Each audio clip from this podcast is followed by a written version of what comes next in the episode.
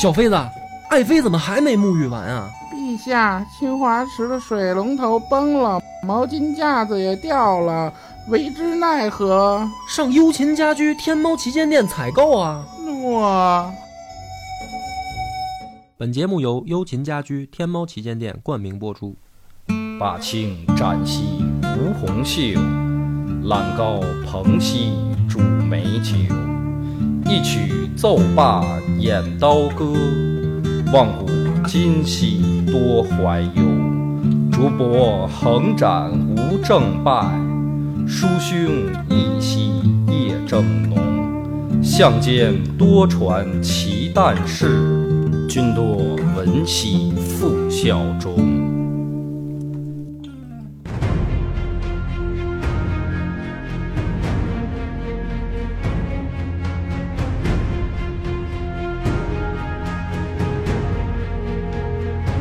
大家好，欢迎收听《饮食下酒》，我是主播恶把波，大飞，老番仔，彭越，林星。帆哥，你看过那个《Man in Black》没有？这是什么呀？黑衣人啊。听过那个《Black in Black》？说中文。黑衣人，你们都看过吧？应该看过。那大虫子那个。威尔史密斯。威尔史密斯嘛，这个外星人嘛。嗯。K 和 J 的故事。就是对，你看他这个电影啊。咱们这期不是聊电影啊，他这电影有意思是什么呢？就是说，嗯，你周围生活了一些奇奇怪怪的这个生物，嗯，对吧？然后他平常呢，他也他也弄得跟人一样，嗯。然后你不是你等会儿，嗯，你你身边你身边生活着奇奇怪怪的生物 啊，你你先把这给我们解释一下。就是你们那个电影电影里边的那个桥段桥段嘛，好，黑衣人嘛，好，然后他们这个作为这个宇宙警察嘛，经常能够。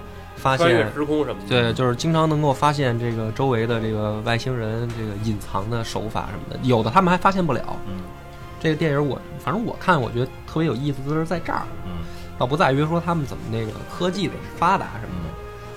那么，其实这种就是这种想象啊，从古到今都有。就是古代人呢，他也幻想着，就是说，是不是我周围也是，其实生活的都是一些跟我不一样的人，对，不一样的物种、物之类。然后呢，他们想就跟那《捉妖记》似的，是吧？对，对对，披着人皮，披着人皮，哎，嗯。那么，这个古代呢，古人他怎么能够就是说打破这个界限？他怎么能够，比如说发现旁边这个人原来是妖怪呢？嗯。抽鸭靠气味，嗯，不是，对，反正就是对。你怎么知道你媳妇儿不是大蟒蛇这个变的呢？嗯，古人呢，他们就是在这上面的想象力啊，特别有限。嗯，他不会像咱们现在去想象的，说这个通过一些高科技的手法拿药熏。嗯 嗯，古人呢，他的想象呢，就是特别的古朴，拿针扎。不是 就是说。他也知道啊，在当时那个时代，最高的这个科技产品，嗯，是是能够发现周围的不一样的，嗯。可是问题就是什么呢？当时的这个科技的最高产品是什么呢？二哥，你你估计啊，道术呗，道术啊，不是，就是科技产品，不是不是方式，不是法术。科技产品就是你能够想象古代，比如咱们就具体唐朝。唐朝凝结了最高科技含量的日用品是什么？我操，日用品肥皂吗？呃，不是，那会儿人不洗脚。不是，我我来给大家揭晓这个谜底啊，其实是镜子啊，就是那会儿铜镜嘛，铜镜啊，哎，不是咱们现在看的这种，就是玻璃镜、水银镜，不是，它就是那种铜镜。但是呢，在古代呢，就是说这玩意儿是。就是符合人们想象的一个最关键的物品。第一个呢，它的这个科技含量高，嗯，它不像这个其他的东西是你，是你这个，比如说木头，你给它不是你，你得讲讲，嗯，这个铜镜的科技含量在哪儿？抛光，我是认为它就是一个抛光的过程。第一个呢，嗯，咱们得这么说啊，就是说镜子最早出现，嗯，在我国史料记载，据说是从皇帝时候就有了，嗯嗯。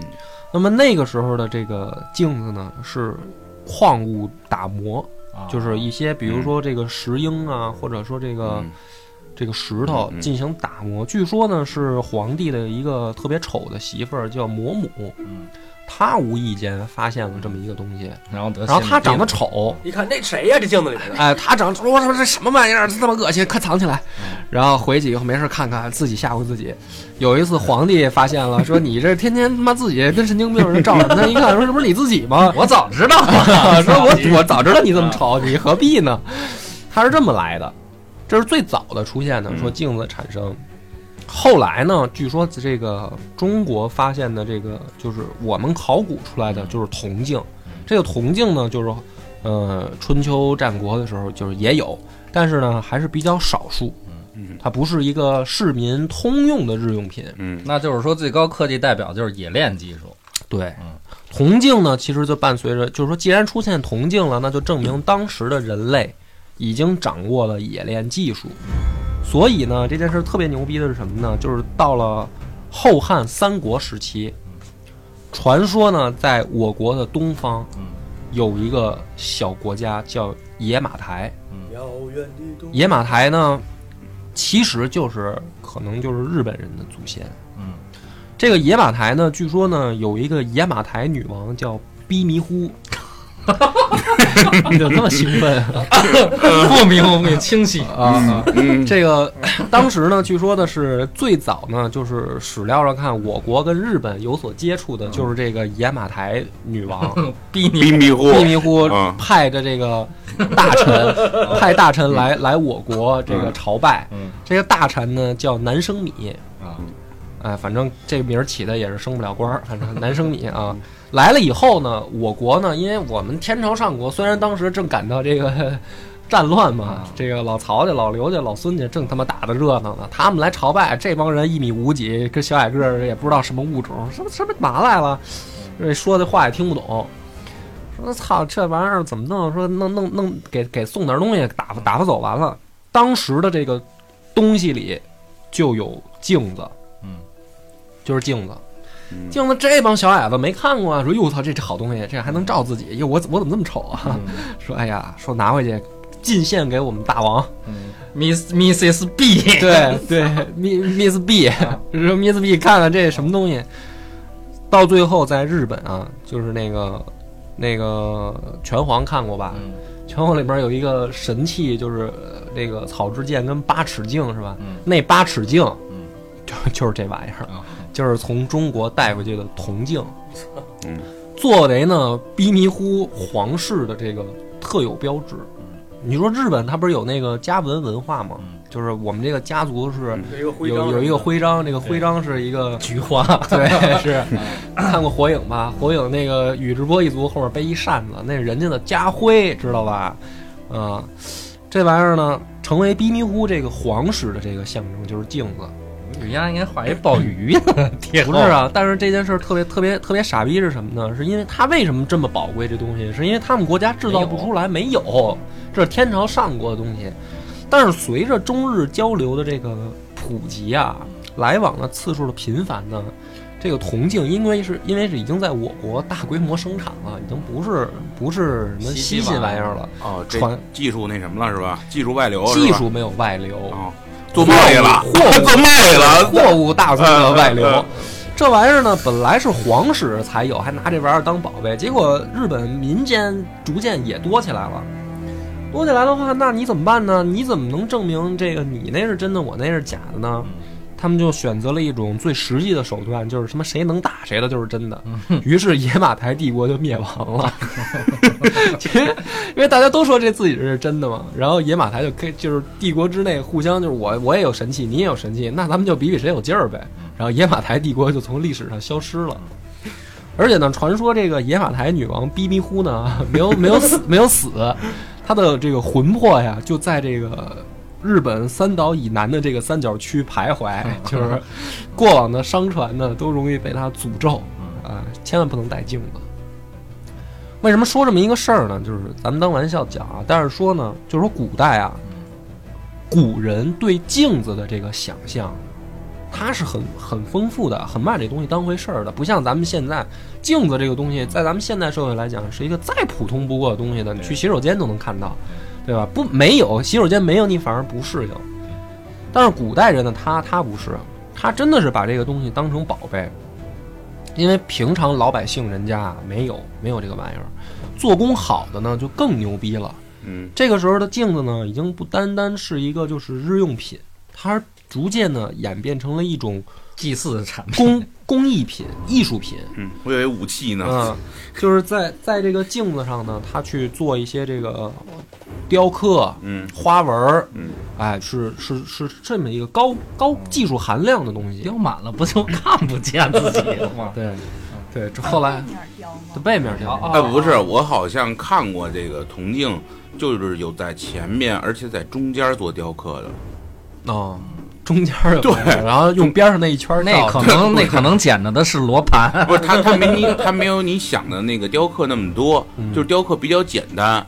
你比如说，就是咱们最知道都知道的缠枝莲，它就是很简单的一一束花，但是从中间过去的。后来我也没明白，你理解错了，这是烟灰缸吧？不是没有没有理解错，其实它是它是一个艺术品了，它已经它哎对就是它的它的艺术价值高于它的实用实用价值，值，对对对对对。对对，是这么因为它是就是那个在古代来说啊，这玩意儿都是可以当传家宝的，嗯。可以往后传的。那么今天咱们讲这个故事呢，就是说啊，就是说有一个这个书生，呃，叶赫那拉番儿。别老说啊扭咕噜，有钮咕噜番儿，博博格尔特吧，得得着宝了，得着宝了，是一面镜子。这面镜子呢，就是番儿这面镜子啊，当时啊就非常牛逼。怎么牛逼呢？直径八寸，嗯，然后呢，这个镜的这个镜柄上啊雕着一只麒麟，然后镜身四侧呢雕着这个乌龟、龙、嗯。这个凤、嗯。老虎这些珍奇王八蛋。异兽，然后背着这个锅到处参加厨艺比赛。八寸，你想想得大个而且不是还没完呢。然后这个这个四个动物啊，再往外一圈呢，雕的是八卦，就是八卦的那个图真复杂。图形。再往外还有八卦外面雕着十二生肖，你就喜欢哎呦。这镜子可能镜子就那么屁大一点儿，主要是这不就变成罗那个罗盘了吗？对啊，然后不是还没完，然后十二生肖外面还雕着二十四个字儿。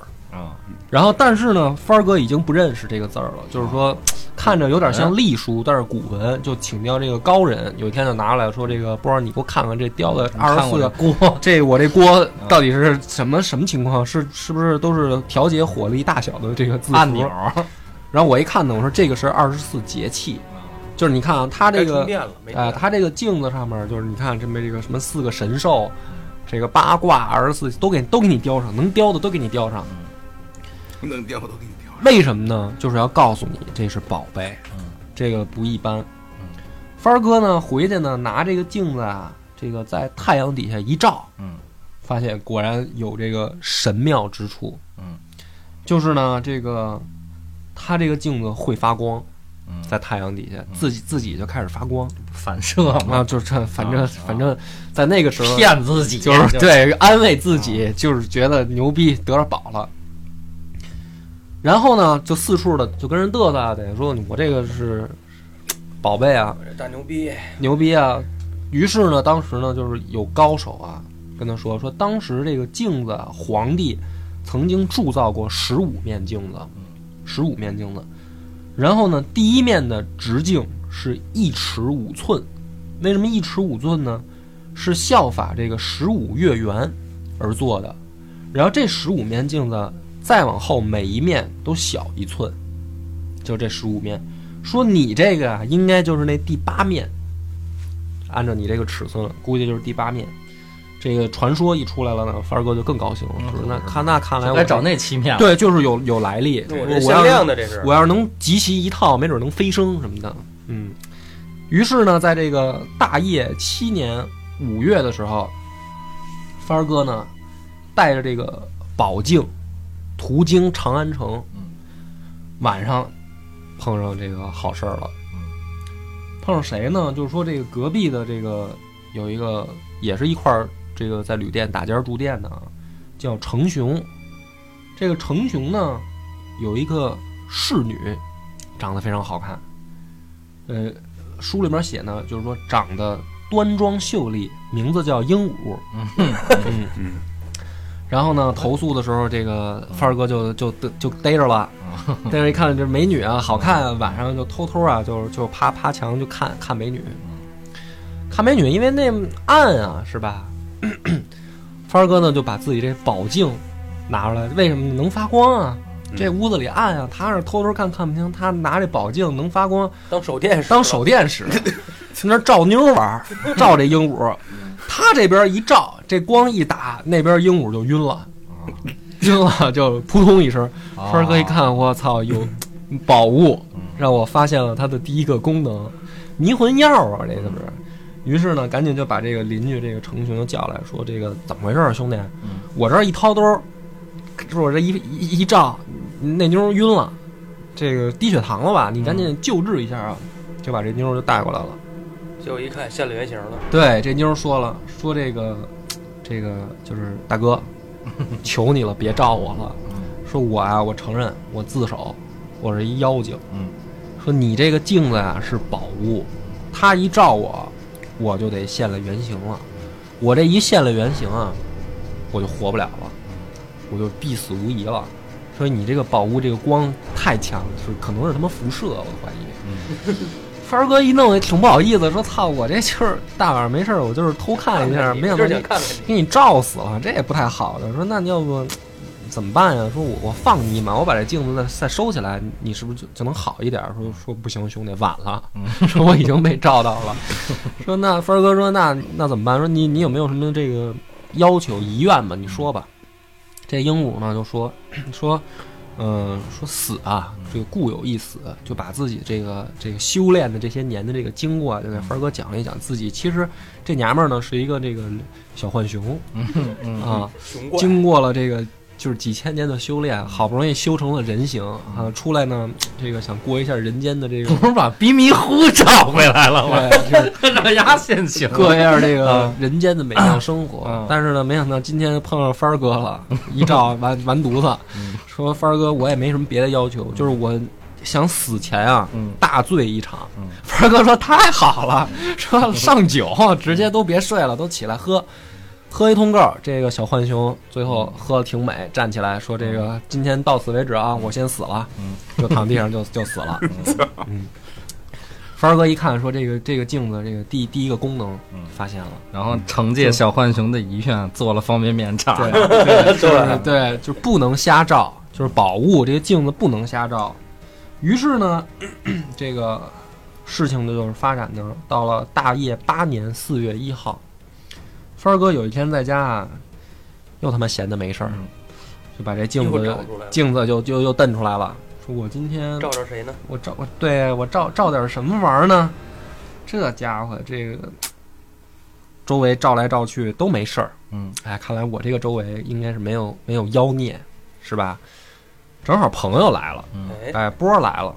我呢那天呢正好也得着好东西了，嗯我得着一把宝剑，嗯非常牛逼。这个上面也是雕的乱七八糟的、稀奇古怪的，什么都有。而且我这把剑呢也会发光。嗯你们俩对着照，我说凡儿哥，今天咱俩 必，必须得 battle 一下。这就是 破烂兄弟，啊，回收兄弟。快快找一屋，把窗帘都拉上，recycle 啊，把 所 brother，有的把所有的光源都避掉。嗯然后我就从裤裆里边把这把剑抻出来了。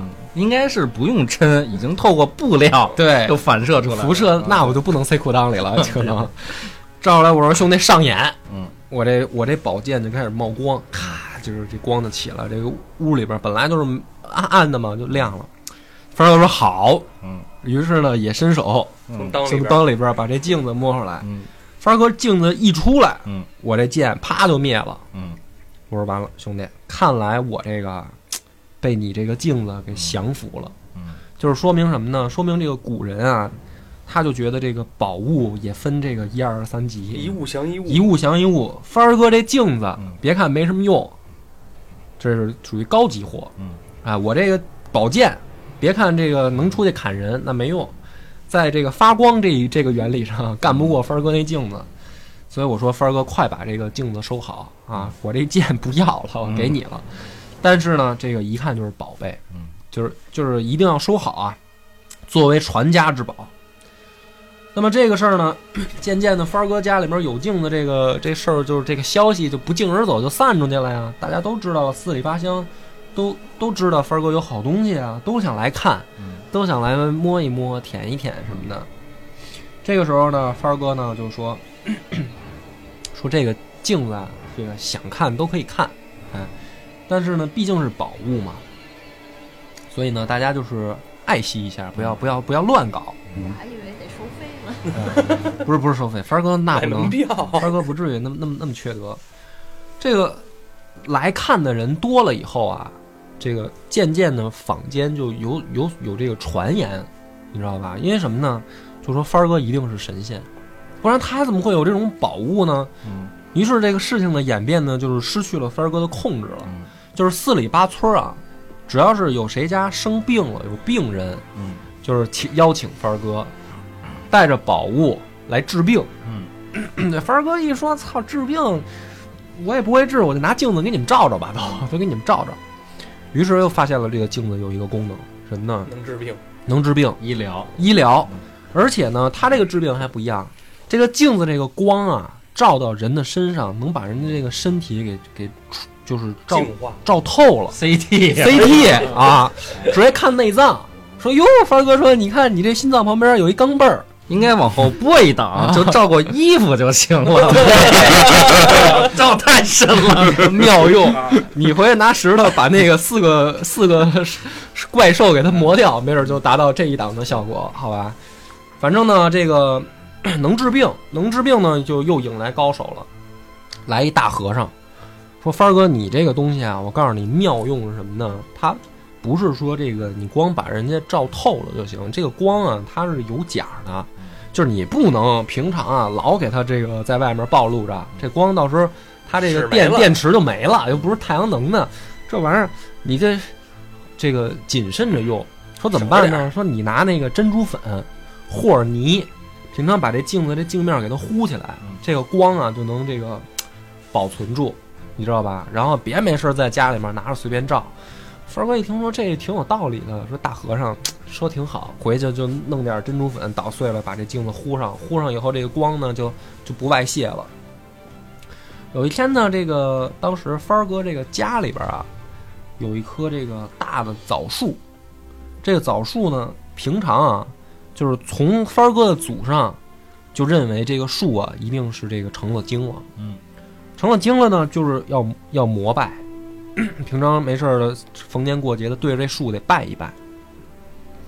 有一天晚上，帆儿哥就琢磨说：“这个这个树啊，未必是什么好的这个神仙或者精，又喝酒了。对，又又又又又又又动心思了，说不行，我照压一照吧，嗯就把这个镜子啊挂这树上了。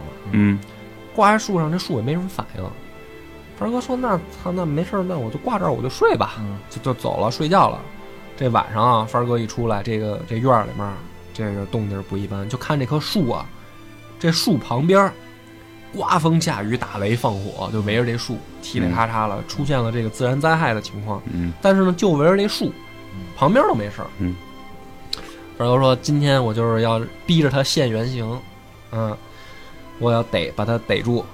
第二天早上起来，把镜子拿下来，然后呢，家里边人过来一看，这树底下躺着一条那个大蟒蛇，嗯，蟒蛇身上都是让雷劈的那个伤口什么的，而且呢，据说这个蟒蛇的头上还写了个王字儿。嗯，帆哥一琢磨说。”说哟，说这不是前两天来那大和尚脑门上也写一王字儿吗？说这不会是那孙子吧？嗯给我出主意，让我拿珍珠粉把镜子糊上，说丫是怕照和尚。哦，是这么回事儿，又又给弄死一个。这帆儿哥就更高兴了，操我这个宝物啊，太好了！没用多长时间啊，帆儿哥发现这东西啊能充电，你知道吧？不是不是太阳能，是月能，月亮能的，就是搁在月光底下能充电。那不还是太阳能吗？呃，反射过来的哎吗？对哈、也也也是也是啊，反正就是能充电嗯。搁太搁太阳底下没什么反应，搁月亮底下这光慢慢慢慢它就能能收收集起来，太好了。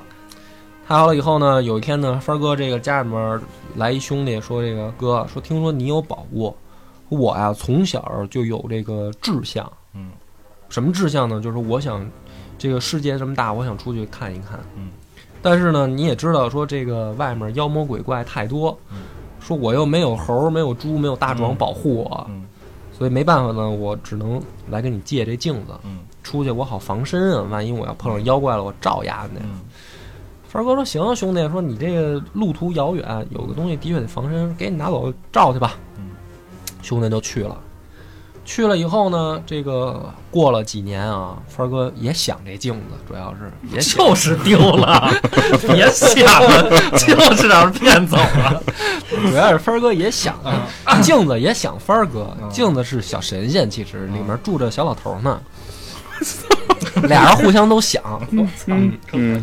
对，然后呢，这个终于啊，有一天，就是这个兄弟，他这个弟弟啊叫王继，嗯，王继这个在外面转了一圈回来了，回来了，范儿哥很高兴啊，说兄弟，你这一圈出去，你快给我讲讲都去哪儿了？我那镜子呢，在没在啊？说在呢，我这天天晚上都给你充电，你放心吧，没事儿，就问问。说我拿着这镜子啊，当时第一个目标就是去少林寺，照这帮丫秃驴去。这帮老和尚去了以后，老和尚都没什么事儿。晚上呢，我找一山洞，我我得住啊，没事儿。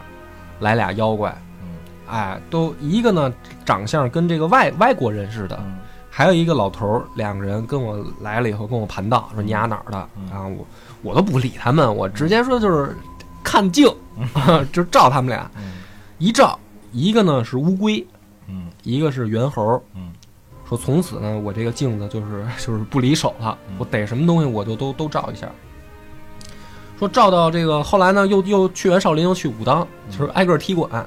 说武当山上呢也有也有这个妖精作怪，说呢就是武当山上有一个这个水池子，这个水池子呢四里八乡啊，逢年过节都必须得上供，只要一不上供，这水池子的水就失控了，就是呼泱一下就是洪水，然后给四里八乡就淹了。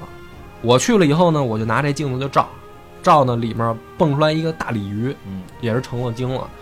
照了以后呢，就给这给这鱼照晕了，晕了以后呢，我就给它做成鱼干儿，嗯我就给带走了。我还以为淹死了呢。没有，然后平常这个路上我饿了，我就拿出来我吃吃点儿啊，吃吃吃吃吃着吃着就就就到峨眉了，嗯啊，挨个挨个踢馆，往西南一路前行。对，说这个各各这个江湖上几大门派我都踢一遍以后啊，我就决定呢回家。然后呢，这个路过黄河的时候啊，又出事儿了。说这个黄河上风浪大作，就是刮风下雨，这个是当时的那个船就是船工啊，过河那些老头儿啊，就说兄弟你就别走了，说这个进去多少都得死里边儿，嗯。说是我当时一想，说我有这个镜子没事儿啊，我就拿出来对着黄河一照，黄河就分开了，嗯就走过去了。就就走过去了。然后我一走过去，黄河那水又合上了。嗯，然后后来这件事儿呢，被当时这个目击者记载在了圣经里啊，对，成为了这个摩西吹牛逼的这个资本 啊，说这这都是我干的。其实后来呢，说终于啊，我走到这个长安附近，晚上做梦了。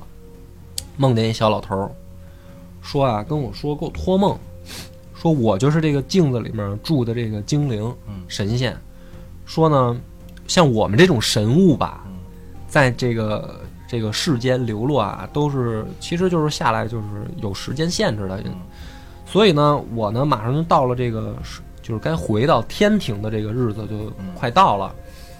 我呢在你哥家住的时候吧，跟他相处的挺好。所以呢，你能不能赶紧把我还给你哥？我在最后见他一面，然后我就该回回回天上了，我就玩完了这一趟。然后呢，这弟弟王继就就带着这镜子就回来了，说：“帆儿哥，你看我这一趟我也吃过见过了，是吧？鱼肉挺好吃的，我还剩点儿，给你给你也留了点儿，是吧？然后挺好。”帆儿哥一看这镜子，俩人哎呦，老没见了，一看可高兴了。当天晚上，帆儿哥就做梦了，梦见老头儿。说我啊，就是见你一面，见你一面，我这个心愿也就满足了，啊，我该该回去了。然后呢，帆儿哥一梦惊醒啊，再去打开这个就是放镜子这个盒子，一看，镜子已经没了。哎，就是应该是已经老人家功德圆满回回天上了。讲的呢就是这么一个故事。这个故事呢，在这个、呃太平广记》里边啊，叫《古镜记》。嗯，说的就是就是帆儿哥家的这个传家宝。帆儿哥呢，最后因为这个过于思念这个镜子啊，他就找人算卦，说就是说算算我这个镜子的这个下落如何。哎，一算算着可可能是后边啊还得再经历过什么几个主人，但是呢，就是帆儿哥这辈子是再也见不到这个镜子了。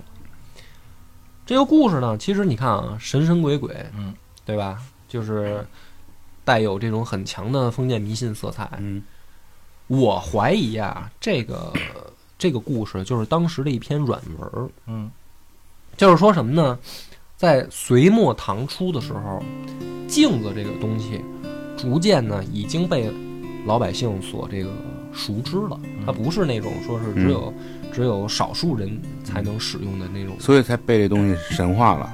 对，那么这个为什么要加入这些神神鬼鬼的色彩呢？是为了销量更好。对，就是这意思，就是说嗯，就跟就跟咱们现在看什么呢？看这个电视购物似的，说这这个东西啊，是吧？这个这剪刀能剪钢棒儿，对啊能非常好剪谁都行对，然后这个只要九九八啊。啊就可以带回家，嗯所以赶紧这个打电话订购。这个这个故事呢，其实就是古代的这种软文儿，目的是什么呢？就是你买镜子，让你买镜子，嗯嗯，打开你对这个镜子的想象。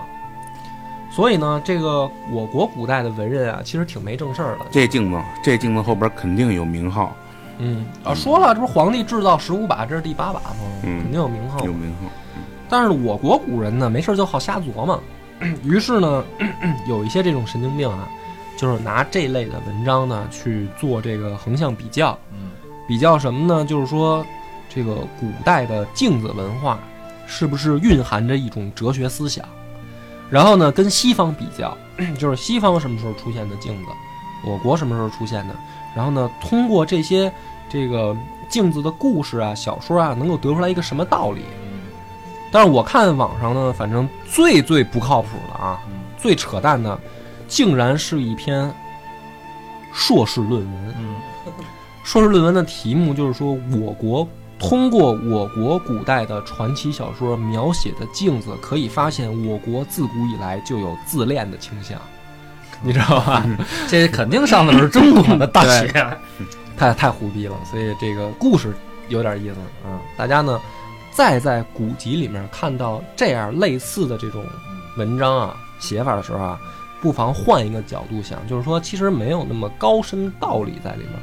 对，不过就是随着当时的这个生产水平的这个发展啊，然后老百姓呢手里边也有一点这种新鲜玩意儿了。嗯新鲜玩意儿呢，然后呢，这个没没见过嘛，然后对它产生一些联想，就是这么个很简单的事儿。就看古书里边也有广告，也有神经病，对，对要分辨一些。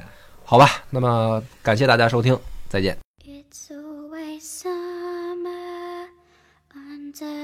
The. I know, I know. Oh, oh, oh. The birds have scales and the fish take wing.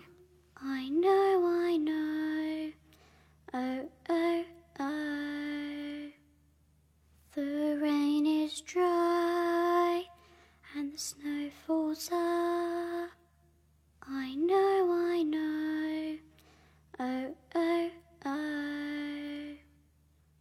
Stones crack open, the water burns, the shadows come to dance, my love. The shadows come to